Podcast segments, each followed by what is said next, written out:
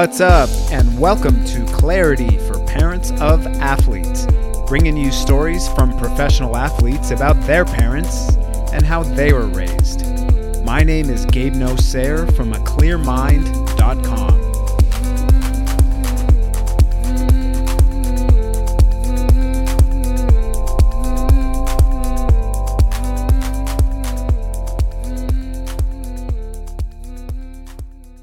So, what were your takeaways from the interview with Jaron Solomon? One thing I can't quite seem to get out of my mind is when Jaron spoke about his six year old nephew who plays football and is on the best team but rarely plays, which, according to Jaron, his father is okay with.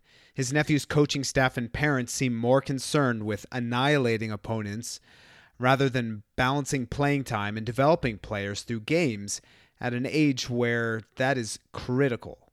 A reminder that Jaron's nephew's team is six, seven, and maybe eight year olds. They should all be playing. That's how they learn. That's how they get better. That's how they develop. Now I'll break it down a bit more and ask you a question. If if there's a teacher whose classroom is known to have better grades and better test scores compared to other classrooms in school, you'd want your child to be in there, right? Most people would naturally say yes, of course. Now, what if the reason why the classroom average test score is higher only because the teacher taught only some of the kids to get exceptional grades and paid little attention to your child. Now, your answer might be different. I realize that not every parent tries to put their child on the best team with no regard to what effect it may have on their athlete, but it does raise a bigger concern that I see. You might have witnessed that there tends to often be a win at all cost mentality when it comes to youth sports. Winning is first on the agenda, even if they say it's not, and development comes second. Now, I want to be clear that I believe that not every coach and every team has this mentality, but it certainly exists, and I get it. There's a business side to youth sports. Clubs and teams that win tend to get the best players if they don't have them already. The more the teams within the club wins, the more parents want their child to be in the club, and the more athletes want to be in the club as well. And the more players in the club, the more money the club makes. And the more money the coaches make. The more money the coaches make, the more other coaches want to be in that club. It makes complete sense as to why the haves have more than the have nots, the smaller clubs. I've been a part of that as well. I had a team that started when they were under nine, and I knew in order to get the best players, we had to win. Now, luckily, I was focused on developing players holistically and knew that winning would come if the players were strong in the four pillars of sports technical, tactical, physical, and psychological. And I talk about this more in depth in episode one. Now, I was always analytic when watching good players and was able to see their foundation that they had that made them a good player. The best soccer players had a fantastic first touch when they received the ball, and they were comfortable with the ball when they had it at their feet. Luckily, I had a coaching mentor who had one of the best teams that I've ever seen from New Mexico, and he told me the importance of juggling the soccer ball to develop first touch. So I had my team juggle and juggle and juggle and juggle and juggle. And that was the foundation, and from there, I focused on the players being comfortable with the ball at their feet, among other things. Now, I concentrated more on developing the players instead of purely winning by only playing my best players or telling my players to boot the ball away whenever there was any kind of pressure that they were facing, or uh, sticking the biggest player in the goal to block as much of it as possible. And yeah, my players made mistakes and we lost some games, but there was always a focus on the bigger picture instead of short term goals of winning relatively meaningless games. Now, I often get asked by parents in my area what the best club for their child is. And I always let them know that every club has its positives and negatives because there are so many variables between the clubs and so many different players and families with different needs and abilities. Now, the most important thing that I tell the parent is the coach.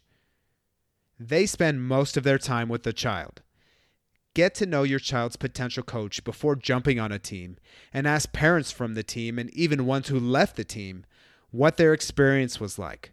Observe the coach on the sideline during games and, if possible, practices. How do they speak to the players individually and as a team? Do they berate the players? Do they berate the team? Do they berate the referees, other coaches? Now, Jaren Solomon was blessed to have a coach who was willing to not play him in his games because he felt Jaren was not up to par with his skills, despite the fact that he was extremely athletic. Not only that, but he had a coach who was willing to provide honest feedback to his dad when he asked him why Jaren wasn't playing very much. Well, here's some more blessing in Jaren's life. He also had a dad who approached the coach purely with wanting to know why Jaren wasn't getting very much playing time instead of acting out of ego and frustration at the coach and letting him know that he was wrong for not playing Jaren very much. The information Jaren's coach gave to his dad and that his dad relayed to him motivated him to do the extra work that it took for him to improve on his skill, which led to more playing time, which led to more success. Now, one way people choose to act is out of impulse and to take things personally when it comes to our child. They experience contaminated thinking, which leads to a feeling of imperfection and embarrassment and, and other emotions and they start to believe that their child not playing will be detrimental to their lives when it could be the one thing that pushes them forward. Now, another big takeaway I had from Jaren's interview was the idea of doping in track, and not so much doping itself, but it's more the idea of the fact that parents are role models for their children. It was so powerful to hear that he said he didn't want his daughter looking up on the internet someday that he doped and that he cheated in track and that he would have to explain it to her or explain it to other members of his family. That is so huge. If we could only all act as if our child is going to do research about us on the internet someday, whether it's something that's actually going to be out in the public eye or if it's something that's within the family, if we can always have that point of view and that belief, that forces us to take a look and slow down as to how we're responding. Instead of responding from impulse, we can tune in and respond from love. And knowing that if we're not a track and field champion, yet we're still a great track and field athlete, that we can still have success. Or even if that we won't have the success of winning many, many gold medals in the Olympics, that doesn't define who we are. So many people believe that we become defined as to our level of success or how much money we have. It doesn't. Again, that is the outside in mentality. All of our power, all of our success, all of our determination of who we are stems from a place of love. It comes from within, not from outside of us. Our success in society does not determine who we are, and it does not determine who our child is. Only our love for ourselves, only our love for our child, only our child's love for him or herself determines their value, and nothing else.